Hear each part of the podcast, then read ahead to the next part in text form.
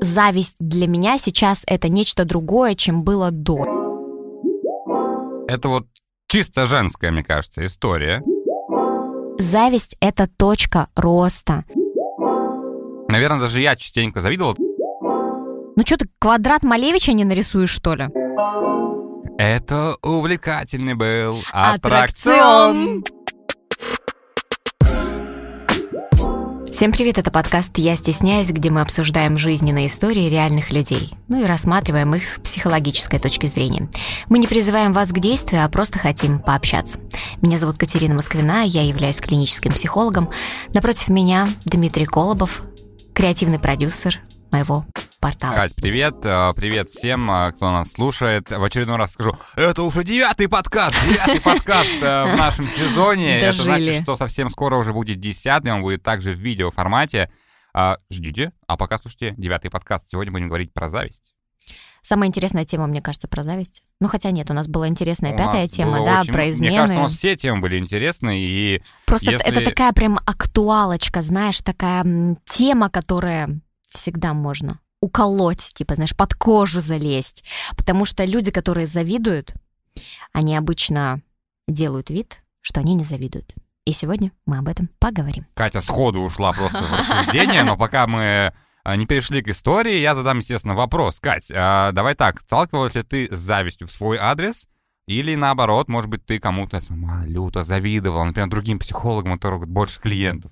Слушай, ну по поводу сталкивалась ли с завистью со стороны других людей, я даже не знаю. Я не могу ответить на этот вопрос, представляешь? Ну, типа, не было каких-то завистливых там комментариев, Я не сообщений? знаю, я не знаю, я никогда не рассматривала какие-то, ну там, хейт. У меня вообще, кстати, очень мало хейта было, даже когда я блогером была. Вот. Она была блогером, ребят. А когда я стала психологом, я вообще на эту тему начала смотреть по-другому. То есть зависть для меня сейчас это нечто другое, чем было до. Например, в школьные годы я точно могу сказать, что завистью я сталкивалась, естественно. Я училась в хорошей такой элитной школе, где было очень много а, людей, детей при деньгах, да, и все ходили такие модные, классные. Вот, э, у меня, у родителей было другое финансовое состояние, другое финансовое положение, поэтому для меня это всегда было что-то вау, типа. Но я никогда не говорила, может быть, говорила, но не помню об этом, да, конечно же, не исключено, но мне кажется, что я никогда не говорила, что типа фу, это стрёмно, там вот такое, вот там быть, там и так далее. Но люди, которые находятся чуть выше тебя в финансовом положении, например, или занимают выше должность, ты на них смотришь снизу вверх. И тогда, когда ты на них смотришь снизу вверх, тебе кажется, что они высокомерные, что они какие-то другие. А на самом деле у них просто другой уровень жизни. А что касается тебя, ты вообще завидовал когда-нибудь? Или тебе кто-нибудь завидовал? Ну, мне, конечно, вряд ли кто-то завидовал, потому что завидовать особо нечему, а, наверное. Ну, это, конечно же, мое субъективное мнение. Я скажу так, что, наверное, когда-то в школе, да, безусловно, я тоже учился в хорошем учебном заведении, в 21-й гимназии, это считалось элитной школой, и были ребята, у которых у родителей было более лучшее финансовое положение, были и те, у кого худше. И я, наверное, был как раз в первой категории, у кого было финансовое положение получше, но меня как бы не баловали, и поэтому, наверное, даже я частенько завидовал, да, по глупости, потому что я помню очень яркий пример. А, наверное, сейчас ребята, которым около 30 лет нас слушают, они поймут, о чем я говорю. Это был тот год, когда а, Siemens выпустил свои культовые мобильные телефоны. Это был M65, C65, S65. И я очень хотел себе S65, потому что он был там черный, с металлом. А мне подарили M65, который был противоударный оранжевый. И я такой, как так?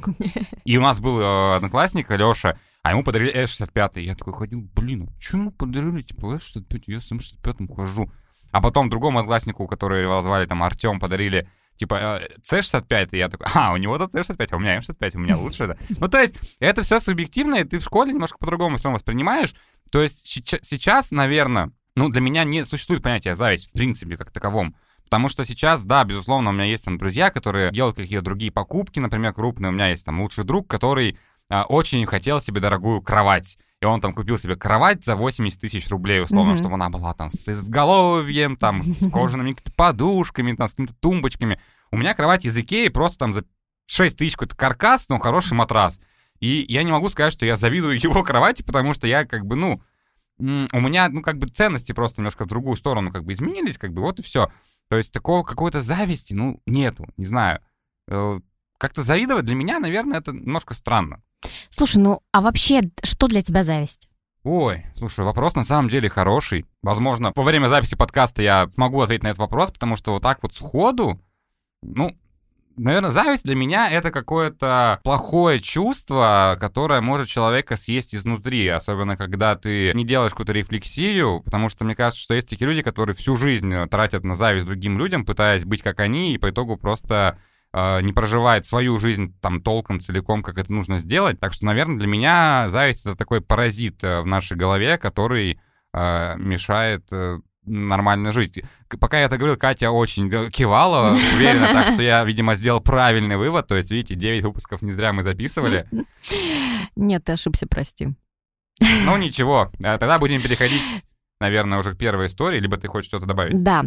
Смотри, вообще сейчас принято считать, ну как, в нашем обществе считается, что зависть — это очень плохое чувство. Все правильно, как ты и сказал, с детства нас учили, типа, не завидовать, там вот, а, не обсуждать кого-то, потому что зависть у нас всегда сопровождается с какими-то обвинениями, самообесцениванием.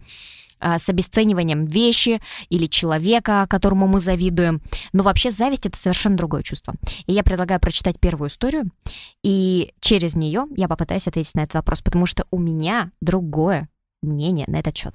Ну, Сейчас мы начнем читать первую историю, но хотелось бы начать с самой первой истории. А, мы не все истории всегда зачитываем, но у нас есть очень много людей, которые пишут просто одно предложение и считают, что это история.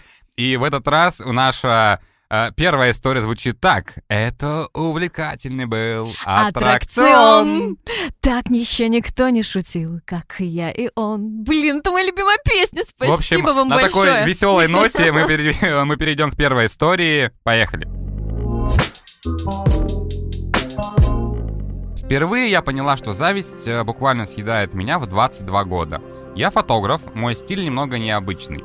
Есть одна девушка-фотограф, чьи победы я просто не выношу. Мне пришлось от нее отписаться от всех ее коллег. Хотя быть подписанным на других фотографов очень важно, чтобы анализировать свои работы. Однако она отчаянно будто бы просачивается в мое информационное поле по всему городу, во всех проектах. Ее снимки прекрасны, ее родители и семья очень крутые, творческие и крепкие. У нее очень много друзей и все ее очень любят. Я очень радуюсь, когда у нее выходят плохие снимки, когда у нее что-то плохо, какие-то неудачные моменты в жизни. И я понимаю, что вот так вот, так тебе и надо, нечего быть такой идеальной. Я чувствую в себе прилив сил и уверенности. Но когда у нее выходит какой-то очень хороший проект, я на дне. Я чувствую себя никчемной, что я никогда не достигну такого же уровня, как у нее. Я не понимаю, в ней идеально все.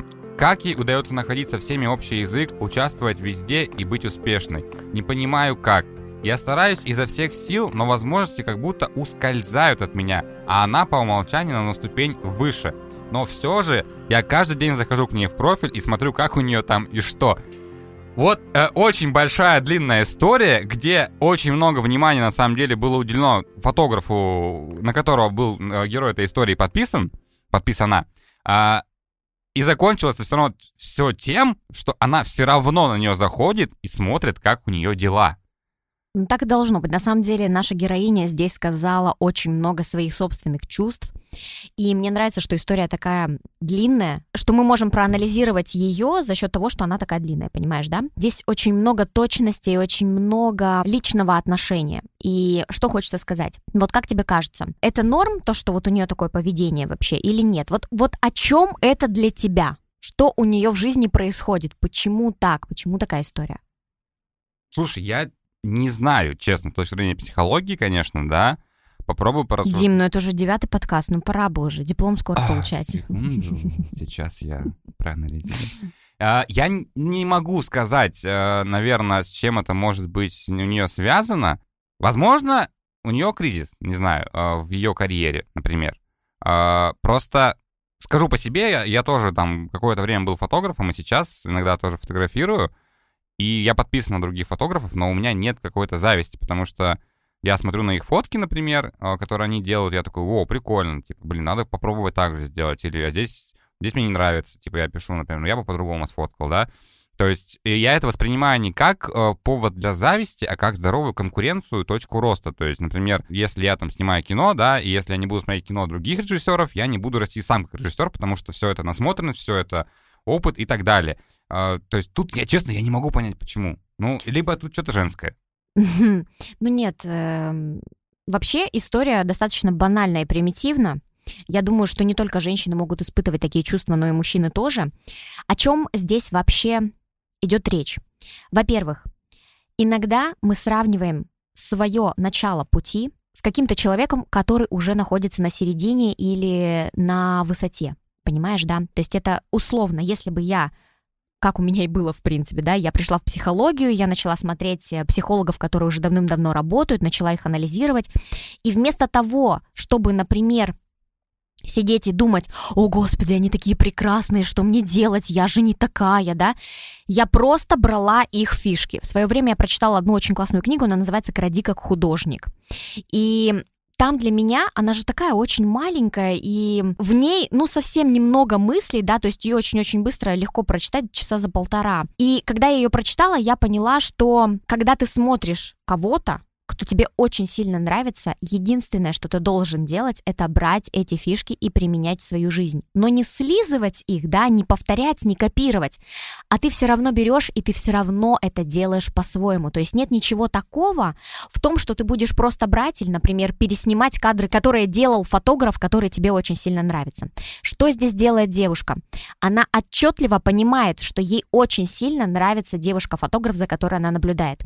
Она отписалась от нее, чтобы снизить свою точку негатива. Но вместо этого она продолжает на нее смотреть, потому что она ее воспринимает как какого-то духовного учителя. Но так как ей это не свойственно, для нее это какая-то болезненная тема, да, то есть здесь идет зависть, здесь идет злость на саму себя за то, что я не могу сделать так же, почему у нее есть, а у меня нет.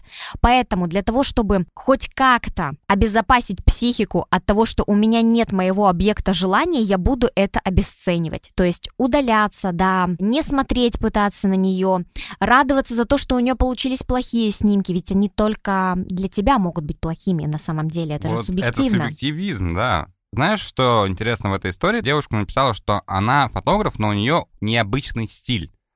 То есть тут, мне кажется, тоже может это иметь место быть, э, иметь влияние на эту историю, потому что, как мы все знаем, э, люди творческих э, профессий, они все очень такие ребят своеобразные. То есть, опять же, мне кажется, это ее тоже субъективное мнение, что у нее необычный стиль, например, да, то есть, может быть, э, по мнению других людей, стиль того фотографа необычный, плюс мы не понимаем, в каких они работают стилях вообще.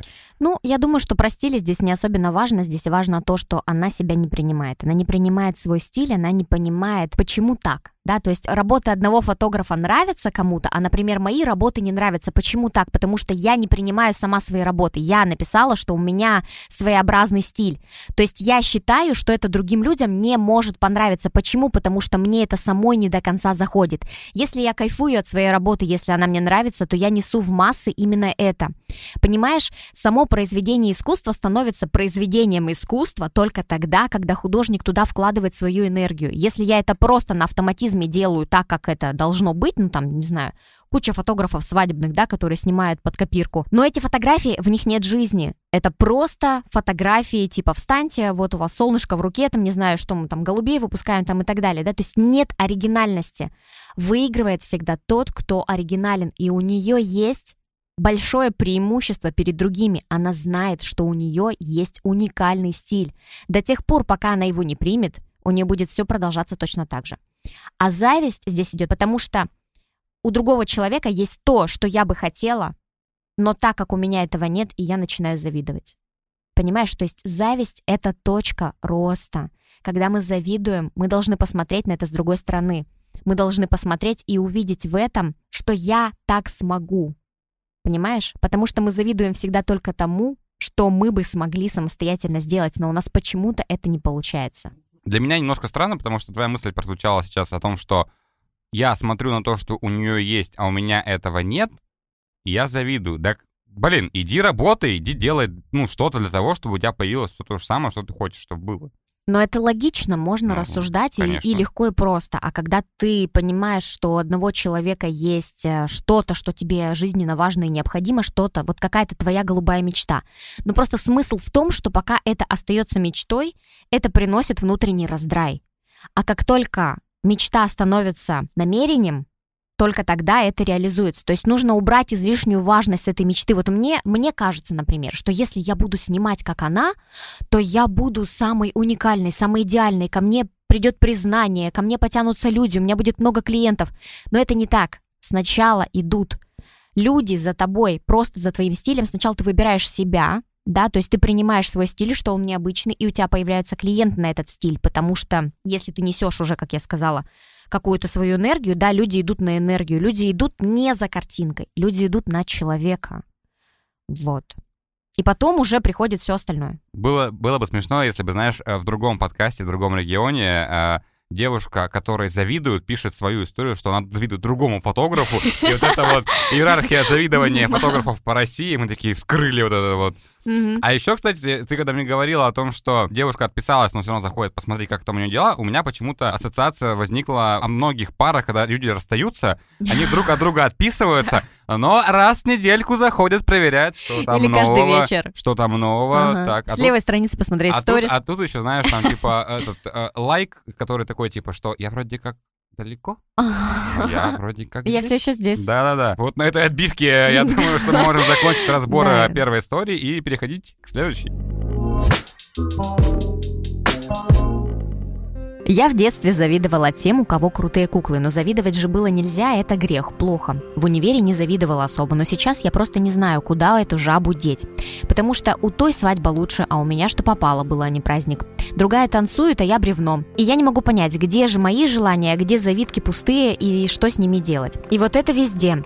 Муж говорит, тебе твои подруги наверняка завидуют, а я такая думаю, почему мне должны завидовать? Родить все могут, замуж тоже ума не надо. Однушка тоже такое себе достижение, магистратуру не закончила, сижу без маникюра и так далее и тому подобное.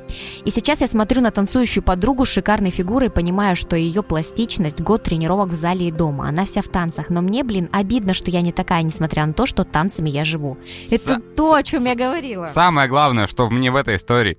Сижу без маникюра, вот просто, вот суть зависти. Это, это как, знаешь, собирать маленькие крупицы негатива для того, чтобы создать одну общую негативную картину. Вот для, чего А, для чего Слушай, она это ну сказала. вот тут нет такого, что человек как будто бы сам себя недооценивает, потому что говорить о том, что типа родить много ума не надо. Недооценивает, это, это вообще обесценивание Ну называется. да, Да. обесценивание, потому что, извините меня, родить, вот мы Да. когда снимали документальный фильм про татуировки, и была женщина, которая забивала себе спину полностью, и у нее мастер спрашивает, вот ты двоих родила уже, и тату забивала спину, что больнее? Она такая, я лучше еще двоих родила. То есть в целом, в целом, как бы, э, ну, э, мы понимаем, да, что рожать это достаточно тяжело, Э, как бы купить однушку, извините меня, надо найти средства, в том Ну числе. да, да, да. На самом деле все то, что она перечислила, это ее достижение. Но она их специально обесценивает. То есть у нее очень хорошая жизнь, да, у нее есть муж, ребенок, квартира. Она всего достигла,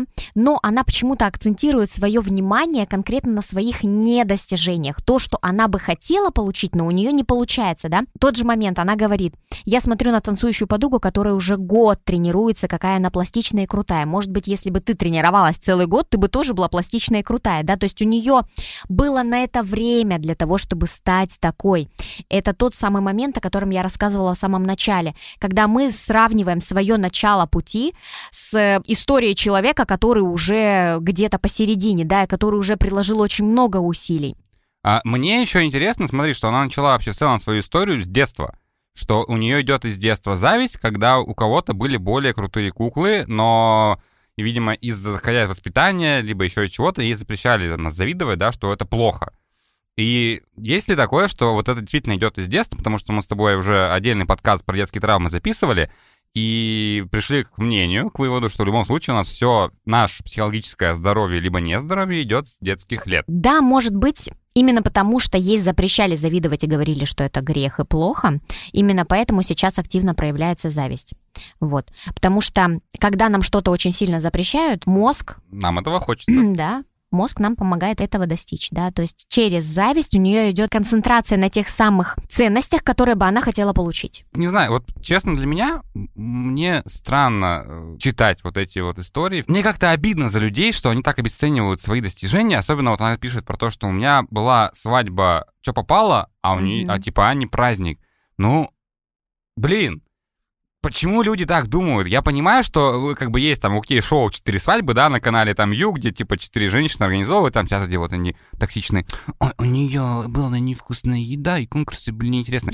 Блин, вы живете для себя, не нужно сравнивать свои события и свои жизни с жизнями других людей. Ну, мое мнение такое. Зачем? Это была ваша свадьба, это ваш праздник. Э, нужно просто его вспоминать с теплотой, там, э, с какими-то милыми воспоминаниями, условно. И все. Зачем сравнивать свою, свою свадьбу, например, со свадьбой подруги? Я был на многих свадьбах, да, и был там на свадьбе друга, но у меня не будет такого, что я потом буду сидеть такой, знаешь, э, в пятницу вечером э, с кофе, например, и такой... Свадьба у меня, конечно, была хуже, чем у Сани. Потому что ты бы, наверное, взял, когда организовывать свою свадьбу, ты бы уделял внимание конкретно своим желаниям. То есть я хочу вот это, вот это, вот это и вот это. И неважно, где я это взяла, да, или где я это взял. Ну, хорошо, не ты, допустим, твоя женщина, когда будет организовывать да нет, это свадьбу. Понятно, что я буду делать свадьбу так, как я хочу. Да, здесь, видимо, этого не было, поэтому идет обесценивание. То есть я руководствовалась, когда я создавала свадьбу, я руководствовалась непонятно чем. Я сама не знала, что мне нужно, я сама не знала, что я хочу. В этот момент, конечно же, я начинаю сравнивать свою свадьбу с другими свадьбами, и мне кажется, что вот это-то была крутая свадьба. А может быть, кто-то на моей свадьбе сидел и тоже говорил, господи, какая крутая свадьба, да? Просто почему это происходит? Когда мы в беге, в бесконечном за тем, чего у нас нет, мы не замечаем о том, что у нас есть. То есть мы обесцениваем то, что мы уже имеем. А как мы можем иметь что-то большее, если мы не наслаждаемся и не благодарим за то, что у нас уже есть? Это такая философская мысль, но она, мне кажется, в тему сейчас. Спасибо жизни, что у меня есть Hyundai Solaris. Да. Ты лучшее, что было в моей жизни. Да. Ну ты смотри, вот ты насчет машины, например, сказал. Вот если ты сейчас, ты любишь свою машину? Да. Ну да. Нет, серьезно. Нет, ну да, но всегда хочется чего-то лучше. Это нормально. А когда ты ее купил, какие у тебя эмоции были? Крутые. Вот, видишь, когда ты покупаешь что-то Когда новое. ты пересаживаешься с Peugeot 2004 года на Solaris, Подожди. новый. Но ты же тогда позволил себе чуть больше, то есть ты вырос, и поэтому ты наслаждался Hyundai Solaris. А сейчас ты еще больше вырос, и ты хочешь другую машину. Но ты эту любишь и испытываешь к ней все те же эмоции, просто они чуть, знаешь, такие подугасли, да, то есть ты спокойно абсолютно для тебя сейчас ездить на Solaris, это норма. Пересядешь на Volvo, следующий твой этап будет, там, не знаю, тебе будет комфортно ездить на Volvo или на Mercedes, я не знаю, правда, что ты хочешь. Я хочу то, что смогу обеспечивать. Короче, я человек очень рациональный и при выборе Но машины... это не важно. Важно то, что то, какие эмоции ты будешь испытывать. Я сомневаюсь, что ты продашь Hyundai Solaris и купишь себе Hyundai Solaris. А у меня была такая мысль, просто они сейчас А стоят полтора миллиона, и это трэш. Да, ну то есть... Теперь мы, пере- теперь мы называемся подкаст «Я покупаю авто» и будем обсуждать цены на автомобили. Ну да, суть в том, что в любом случае ты двигаешься поступательно. То есть ты Да, да, начинаешь, да, там, да, первая да. машина какая-нибудь убитая семерка, потом что-то там покупаешь пятилетнее, потом уже хочешь салона купить, чтобы тебе вот этим ужасным бантиком ее ввязать. Почему ужасным? Ну, Классно, это- красиво Нет, же. это странно. Это Да как, ну. какая-то игрушка. Ну, не суть. А, вот, и то есть ты, ну, как бы, ты стараешься идти поступательно, да, то есть Да. также в карьере, например, то есть там в личной жизни, в квартире, да, условно, ты начинал там с пансика, потом там снимаешь однушку, потом покупаешь однушку и так дальше. Главное, типа, не деградировать просто Мгм. в, этой, в этой штуке. Ну и вот, смотри, она пишет, что у нее есть однушка, но она недовольна тем, что у нее есть однушка. Вспомните ваши эмоции, когда вы купили эту квартиру, когда она стала вашей. У вас по-любому были эмоции «Вау, наконец-таки своя собственная квартира». Хорошо, сейчас вы уже перешагнули этот порог, вы насладились тем, что у вас есть однокомнатная квартира, и вы понимаете, что вы хотите чего-то больше. И вы думать в этот момент должны «Вау, у меня есть однушка, это круто, но теперь я хочу что-то побольше, и я иду к этой цели». То же самое с танцами, да? Мне нравится моя подруга, я хочу танцевать так же, как она. И я завидую ей, но белой завистью. Знаете, разделяю типа черная зависть и белая зависть. Черная это когда мы испытываем негативные эмоции, а белая типа когда позитивные. Это обычно мы испытываем к друзьям, да, когда мы радуемся за людей, у которых есть. Вот нам сейчас нужно ко всем людям научиться испытывать вот такой уровень зависти и смотреть на это с другой стороны. Мне нравится, как танцует моя подруга, я хочу танцевать так же, но я в самом начале пути, и я знаю, что для того, чтобы мне танцевать как подруга, мне придется танцевать целый год, мне нужно стараться, мне нужно учиться, где-то, возможно, мне придется приложить даже больше усилий. Если я готова, если мне нравится не финальная точка, а сам процесс, то это мое желание. А если я просто хочу быть миллионером и хочу яхту, но я вообще не представляю, как мне нужно для этого работать и сколько мне нужно пахать, и мне не будет приносить это удовольствие, то это не моя мечта, не мое желание, это просто навязано обществом. Ну, в общем, я могу сказать, наверное, еще от себя в завершении этой истории, что нужно жить э, своей жизнью, думать о своих достижениях. Не надо себя ни с кем сравнивать, потому что, как бы, знаете, жизнь, конечно, жизнь коротка, и тратить время на то, чтобы с кем-то сравнивать себя, там, свадьбы, танцы, танцы. Я, я бы назвала это, знаешь как? Подсматривать за чужой жизнью. Ну да. Как героиня первой истории, просто заходить каждый вечер да, и я немножко считаю, подпаливать. Что, ну, мое личное мнение, как бы ни в коем случае не совет, а мое мнение, что нужно жить, жить своей жизнью и наслаждаться, кайфовать от нее. И если вдруг в какой-то момент, мне кажется, у вас появляется неудовлетворенность как вашей жизнью, ну, как-то либо дайте себе пинка, чтобы подбодрить, либо съездите в отпуск, например. Рекомен... Рекомендую Стамбул. Следующая история. Мне нравится думать, что завидуем мы тому, чего сами можем достигнуть. Но я не люблю, когда завидуют мне, особенно близкие люди. Особенно запомнился случай, когда мы купили квартиру, а сестра завидовала вместо того, чтобы за нас порадоваться. И это было неприятно. Ну вот видишь, здесь основная мысль текста была какая в начале этого комментария о том, что мне нравится думать, что зависть это хорошо. Зависть это то, что мы можем достигнуть. Да, что мы можем достигнуть. Все правильно. Какой момент здесь наблюдается, да? То есть комментарий. Мне не нравится, когда завидуют мне. Почему так? Как думаешь? Мне не нравится, когда завидуют мне. Может, потому что она тоже не считает, что есть чему завидовать? Почему, когда к тебе например, подходит человек, и ты чувствуешь, что там есть энергетика зависти, хотя вот я никогда, кстати, такого не чувствовала, тоже не понимаю, да? Ну, допустим, да, ты понимаешь, что тебе человек завидует, почему тебе это не нравится? Это должно тебя вдохновлять. Да, я понимаю, неприятно, потому что это сестра, потому что это близкий человек, и на ее месте ты бы, например, порадовалась, или ты бы порадовался, да? Но в тот момент, когда человек тебе завидует, ты понимаешь, что он испытывает негативные эмоции. Я не хочу, чтобы он испытывал ко мне негативные эмоции, поэтому мне от этого некомфортно. Я думаю, что это поэтому. Потому что мы все равно всех людей сравниваем с собой, да, и, как говорится в нашем любимом выражении, по себе людей не судят. Вот, просто оставьте эмоции других людей им самим верните им за них ответственность. Ну, вот. просто мне кажется, что любой человек не любит зависть в свой адрес, потому что это в любом случае негативная энергетика, потому что зависть, ну, не дает тебе, мне кажется, Она пишет, что зависть — это то, чего мы могли бы достичь. Нет, да? это если мы завидуем, положить. это если мы завидуем. Она говорит, что ей не нравится, когда ей завидуют, да, потому что когда но тебе для... завидуют... Смотри, но человек-то все равно по себе как бы судит это. Соответственно, если для нее зависть — это положительная черта, и это плюс, то почему ей не нравится, когда сестра ей позавидовала? Ну, просто потому, что сестра ей позавидовала, знаешь, а это для нее негатив. То есть она считала этот негатив, и ей это не понравилось. Семейные отношения — это вообще отдельная, на самом деле, история, потому что во многих семьях много чего плохого происходит, да, и это тоже для меня порой странно, на самом деле. Типа завидовать сестре, брату, блин, там, родственникам. Зачем? Зачем? Лучше помогайте друг другу, живите в мире и радости. Следующая история. Да, у нас сейчас такой будет блиц. Э, Блиц-опрос. Блиц, э, блиц историй коротеньких, э, так что поехали. Я всегда завидовала своей лучшей подруге, ее отношениям особенно. Она встречалась с одним симпатичным парнем, умным молодым человеком. Он многое делал для нее. Также я всегда завидовала тому, как к ней относится в принципе противоположный пол. Я люблю ее, и я понимаю мужчин, но мне сложно, потому что я такой реакции, как она, не вызываю. Это вот чисто женская, мне кажется, история. А, угу. Как раз-таки связанная с э, мужским вниманием. Слушай, мне кажется, что... Подожди, можно вопрос? Да. Почему мужчины иногда... Вот есть две подруги, да? Обе симпатичные. Почему, например, мужчины все там липнут на одну, а на вторую не Ну, слушай, смотрят. мне кажется, это какая-то есть э, на уровне химии, на, на уровне что интуиции. Ты смотришь? Вот, вот как а тебя ты... будет притягивать женщина? С помощью чего? Энергетики. Скажи. Как ты это чувствуешь? Я чувствую это на уровне интуиции просто, на уровне энергии. Как ты это считываешь? Ну, у меня идет какой-то импульс, не знаю, в мозг.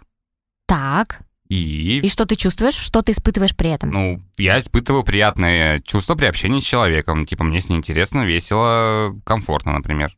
Угу. Ну, короче, просто это вот хороший вопрос ты задала, потому что у меня тоже у девушки есть компания подруг, то их там пятеро со школы, и она рассказала, что они все ходили в кафешку, либо кто-то еще, и они все симпатичные, там все красивые, но все всегда к одной, вот всегда все парни липли к одной только из них, Угу. и они тоже не понимают, почему так происходит. Ну, тут, слушай, мне кажется, ну это на уровне, блин, Ну, я тебя попросила, типа, как мужчину, например, описать, почему так происходит. Когда я прихожу, я смотрю только на одну женщину, Ну, да? потому То есть- что она в тот момент, ну вот когда я прихожу в какое-нибудь заведение, притягивает там, условно, взгляд, ты, ты чу- Да, к- вот как эта притягательность выражается? Вот ты еще, например, с ней не знаком. Как эта притягательность выражается? За счет чего? Ты же не можешь сказать, Ну, я типа считываю ее энергию. Ну, почему? Ну, как бы да, ты можешь, но мы здесь пытаемся логически раз- развернуть этот Ну, вопрос. логически... Ну, то есть ты имеешь в виду про какие-то внешние факторы сейчас? Ну, внешность, Короче, не знаю, наверное, на- характер, наверное, там что-то нет. типа, давай может так, быть, она давай, ведет себя да, сексуально вот, или вот, что-то. Вот, я хотел, Ну, ну, не, секс- не- не поведение. сексуально ведет, а именно свободно, раскованно, мне кажется. Вот, вот. Мы пришли к этому. Вот. Все, завершаем подкаст, пошли да, домой. а, то есть, ну, ты когда заходишь, мне кажется, так же это работает и в обратную сторону, мне кажется. Потому что когда приходят девушки в заведение, и сидит компания парней, а, то, наверное, тоже парень, который более-менее такой свободный, он, возможно, вызывает больше внимания, нет? Нет. Хорошо. Внешнее качество. Ну, лично для меня. Ну да, то есть, наверное, все-таки вот сейчас мы с тобой в процессе обсуждения поняли, что действительно, когда ты приходишь в заведение и сидит компания из девушек, то ты как-то обращаешь внимание на ту, которая более-менее раскована. И, например, когда вы с ней взглядом пересекаетесь случайно, например, она вместо того, чтобы типа отвернуться, она такая типа «Привет». Да, но ты понимаешь, то есть какая женщина вообще в принципе, да, если она ведет себя свободно, раскованно, если ей все нравится и она наслаждается, то она такая по жизни, она вызывает притягательность именно Кайфует. этим.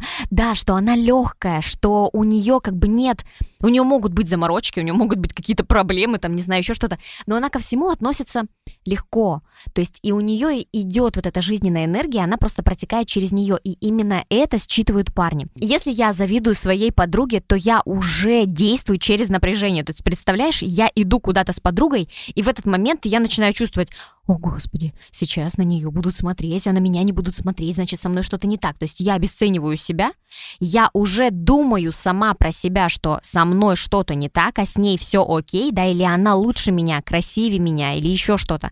И поэтому этим самым своим внутренним ощущением я отталкиваю мужчин вокруг меня, потому что я-то сама что о себе думаю? На такую энергию кто может прийти? Ну, на такую энергию мог- может прийти мужчина, которому нужна именно такая женщина. Но Придет- это не будет толпа. Придет тот мужчина, Все- которого не выделили в мужской компании, он такой, так, ну я же не могу домой один уехать. И, о, Ну, блин, какая Дим. тут негативная энергетика у нас сидит. Нет, он, он не будет чувствовать, что это негативная энергетика. Ну, я Просто шучу. мы притягиваемся по, по каким-то своим запросам, по каким-то своим автоматизмам. То есть у меня автоматическая функция такая, я думаю, что со мной что-то не так, и ко мне будет притягиваться мужчина, который будет мне доказывать, показывать своим поведением, что со мной что-то не так. То есть я делаю запрос в мир своим внутренним ощущением, что со мной что-то не так, и мир мне это будет транслировать. Я всегда буду находить подтверждение в мире о том, что у меня внутри.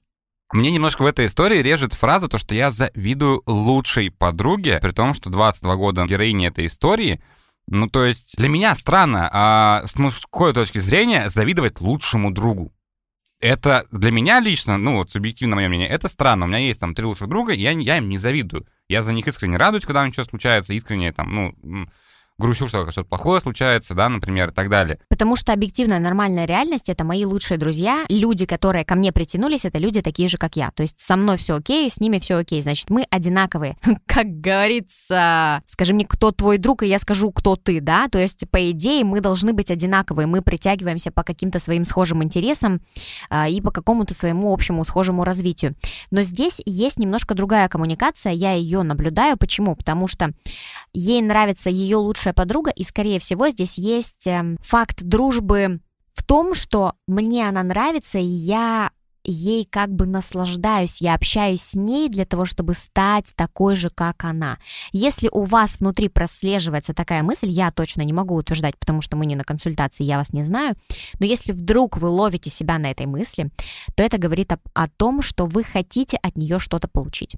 И вы никогда этого не получите, потому что вы идете в этот контакт не из одного и того же положения «я друг, ты друг», да, а из положения «я ниже тебя, а ты мой учитель. Если ты мой учитель, я буду всегда от тебя чего-то требовать, что-то поглощать и так далее. То есть здесь идет не на одном уровне отношения. Да тут и добавить на самом-то деле нечего, честно скажу. Э, разобрали все мы по полочкам, наверное, в этой истории. Я снова скажу, кайфуйте, живите своей жизнью, не сравнивайте себя ни с кем другим. Это не совет, это мое мнение. Просто кайфуйте от жизни. Помню, в году так 16 или 17 смотрел на граффити художников, видел, как они продают картины за достаточно большое количество денег. Их знали как люди, так и стены. И как-то интересовался этой тематикой, но как начинал, так и заканчивал ни с чем. Пытался что-то рисовать, выходить на стены, но кроме как по шапке я ничего не получал. Мне хотелось и очень сильно хотелось подняться, чтобы меня знали так же, как и других крупных граффити художников. В году в 16-17 этому человеку было сколько? 10 лет. 10 лет. Ну, это нормально. Я скажу по себе, я в 12 лет тоже ходил, типа, стрит-арт художник, мы ходили по всяким заброшенным зданиям. У ну, ты был... считаешь, что сейчас, типа, развитие молодежи гораздо раньше начинается, и в 10 лет он может... Э, блин, 10 лет это ребенок? ребенок? Ну, не надо, мы в прошлом подкасте с тобой обсуждали, что с трех лет уже осознаем себя. И... Ну, осознаем себя, это понятно, но в 10 лет, э, ну, блин, не знаю, все равно. Ну, слушай, может быть, на самом деле возраст указали специально может другой быть, да, кстати, на самом может деле. Быть, мы да. не будем утверждать. А, я просто к чему? Я тоже этой темой увлекался в школе в свое время. У нас там была компашка, у меня даже был свой, типа, этот граффити-ник. Джоук. Баллончики. Джоук, да. Был этот магазин на... Господи, как он назывался? Патрон. Угу, патрон. Охотник. Охотник. Охотник Москвина. Нет, э, был не магазин не Патрон, а, этот, Дашоп. Был магазин а, Дашоп, где продавали да, да, рэперские всякие широкие штаны, кеды, баллончики Монтана. Вот, и мы там закупались, ходили в долгострой напротив Стеллы на Мельникайте, рисовали что-то там, а, где-то бомбили на стенах, где сквер Немцова во дворах около ТИУ, ну, тогда был нефтегаз. И я тогда тоже помню, на самом деле, что я, типа, пытался что-то рисовать, я как бы там художку не закончил, но проучился 8 лет, и были ребята, у которых получалось, у меня не получалось. Но я не завидовал, мне было типа, ну пофиг, зато я в тусовке. Но у меня очень давно зреет мысль, и я ее часто озвучиваю, когда вот ты смотришь выставки современного искусства. Вот недавно даже я был в отпуске в Стамбуле, мы пошли в музей современного искусства. Ну, оно вот такое странное. И, ну, то есть ты смотришь, например, это прикольно, это вообще непонятно. Там была, блин, чтобы понимала, была черная глянцевая двойная вишенка с черенком угу. которая просто стояла на помосте. Угу. Это что? Это, ну, это странно. И я к чему это веду? А, у меня давно просто есть эта мысль на холстах рисовать какие-то картины, как э, э, из фильма «Один плюс один», и выставлять на Авито, и продавать как э, э, современное искусство. Картина Эмоции на утро. Эмоции на утро. Пользователи Авито, боюсь, не оценят Ну, твои. ладно, я создам сайт какой-нибудь, типа, знаешь, там картины неизвестных художников. А, вот, и я к чему это вообще сейчас вел, да, потому что когда мы смотрим на то, что, а, наверное, кажется не таким сложным, казалось бы, да, там, побрызгал краской, вот как там, капля красной да, краски, да, да, там, да, да, да. 40 тысяч, типа, евро. Нам кажется, что мы также можем. Потому что здесь идет энергия. Ну что ты, квадрат Малевича не нарисуешь, что ли? Это квадрат Малевича? Да, Вообще понимаешь? Потому что, когда ты смотришь на эту картину, произведение искусства создается как? Я только что об этом говорила, да, пару историй назад, что через именно вот этот продукт прослеживается энергия художника, и это нормально, да, то есть ты смотришь на черный квадрат Малевича, и ты чувствуешь какую-то в этом энергетику, нарисуешь сам на листке бумаги черный квадрат, и ты подумаешь, господи, ну что за фигня, я что, так тоже не могу нарисовать? Конечно, сможешь. Вот, поэтому капля краски, которая продается за 40 тысяч евро, это тоже говорит о энергии художника, и поэтому вот эти вишни тебя как-то не заинтриговали, потому что ты не пробовал к этому отнестись именно с энергетической точки зрения. То есть, когда я подхожу к произведению искусства, я должен считывать свои внутренние ощущения, что у меня внутри, да, то есть если есть непонимание, значит, я не погрузился в это искусство. Потому что когда я туда погружаюсь, я просто подхожу, смотрю и что-то чувствую внутри, и считываю свои эмоции. И поэтому я понимаю, нравится мне эта работа или не нравится. Давай вернемся к сути самой истории. Моя карьера художника еще не началась, видимо, не начнется никогда. Причем, кстати, э, герой этой истории, он не написал же ничего про зависть на самом деле. Он просто написал о том, что он хотел э, попасть да, в топ художников, но у него не получилось, а вместо того, чтобы получить какой-то там известности и, не знаю, э, обратно признание, признание он получал просто по шапке от э, хозяев стен там и еще чего-то. То есть здесь как, как, как таковой зависти, но мне кажется, он и не озвучил. Ну, в принципе, да, но просто он, видишь, смотрел на других э, художников, и ему просто нравилось, э, и он хотел так же, как они. Вот если я хочу так же, как они, у меня ничего не получится. Я должен хотеть своего пути. То есть я хочу, например, рисовать граффити, чтобы... Я просто не знаю, на самом деле, ничего про уличное искусство, поэтому я боюсь сейчас ошибиться. Вот ты рисуешь граффити на гараже, и что дальше? Ну, типа... дальше ты его, типа, фоткаешь, куда-то выкладываешь, и оно живет ну, слушай, сейчас очень сильно изменилось... А типа, как на этом зарабатывают-то? Ну, смотри, не знаю, на самом деле, как зарабатывают. Э, вопрос в том, что сейчас просто уличное искусство изменилось, и у нас есть прям фестиваль уличного искусства, морфология улиц, да, и сейчас уже э, нет вот этой вот, типа, как истории с э, такой, как будто бы андеграундной штукой, когда ты да, колешь да, и поняла, бомбишь. Да, сейчас да, это да, прям да, да. Креативная индустрия, no, когда no, no. прям выделяют стену, выделяют Э, подъемник, то есть, и ты прям, то есть, по сути, ты просто делаешь город красивее, потому угу. что, ну, как бы это так лучше, чем серые стены, да, которые ну, да. у нас там везде вокруг есть. То есть, а, как на этом зарабатывают? Ну, Бэнкси, опять же, да, если возьмем, и у Кати сейчас такие глаза, как будто... Кто это? Что это вообще? Короче, а Бэнкси — это самый известный, наверное, сейчас э, стрит-арт-художник вообще в мире, которого никто никогда не видел, то есть он всегда остается анонимным, а, и он просто рисует в основном а, если я не ошибаюсь, там, не, не ругайте меня в комментариях, это, по-моему, в Британии. А, вот. И у него всегда такие граффити с немножко политическим каким-то социальным подтекстом. А-а-а. И его потом вот эти граффити, они как бы их делают, а, как скажем, реплики, то есть на холстах, uh-huh. и продают, либо фотографии эти граффити uh-huh. продают. То есть это считается а, искусством. Потому uh-huh. что, например, на одна из его фоток, по-моему, его граффити, ее когда продали э, на одной из аукционов, после этого э, был встроен шредер в раму, и после покупки тут же вот этот вот холст был уничтожен шредером. То есть это тоже было его такое заявление определенное, а, аудитории. То есть вообще, ну, то есть сейчас стрит-арт-культура, она живет немножко по другим законам, да, то есть Офигеть. Это, это не как было раньше, когда ты там бегал от, от полицейских, типа, да, лишь бы там черкануть свой ник где-то на гараже. То есть сейчас все равно это все ну, видоизменяется и приводится в более такую, как уже профессию на самом деле, потому что сейчас очень часто стрит-арт-художников заказывают разрисовать офисы, заказывают разрисовать там стены дома, например. То есть если мы говорим про, наверное, про 16-17 год, тогда как раз еще вот был этот переходный период, когда, ну, еще не было вот этого, да, раз, развития. Тот же Покрас Лампас, если мы возьмем, да, это самый известный там художник в России. Мы опять ушли. Неважно, мы рассуждаем про Покраса Лампаса. Это, это человек, который просто там создает сейчас уже свои мерчи, свою линию одежды у него, потому что стиль это э, этот, каллиграфия, то есть mm-hmm. он там разрисовал пол Екатеринбурга, ну, то есть один из топовых тоже художников, и он на этом зарабатывает. То есть Здорово. тут то же самое. То есть, условно, ты начинаешь, например, рисовать на стенах, угу. тебя замечают, и потом ты уже начинаешь... Э, ну, как-то типа развиваться. Да, вот Дальше яркий пример ага. в Тюмени есть, это Артем Овер, то же самое, да, у него там свои стикер-паки, у него есть это большое граффити на э, на улице Свердлова «Самурай», которое очень в прошлом году обсуждали, потому что оно у кого-то она вызвало негативные реакции, да, что это агрессия, у кого-то, наоборот, типа, прикольно, что не кирпично. И э, также я знаю, что у Тёмы были заказы коммерческие на разрисовку офисов. То есть ты э, своим творчеством на улице показываешь, что ты можешь сделать, и потом тебя могут заметить и купить тебя, получается, как художника уже в коммерческих целях. Ну, мы не знаем, что сейчас герой нашей истории делает, чем он занимается, но, видимо, в тот момент, когда он очень сильно хотел стать популярным, знаменитым и как-то заявить о себе, у него не сильно это получалось.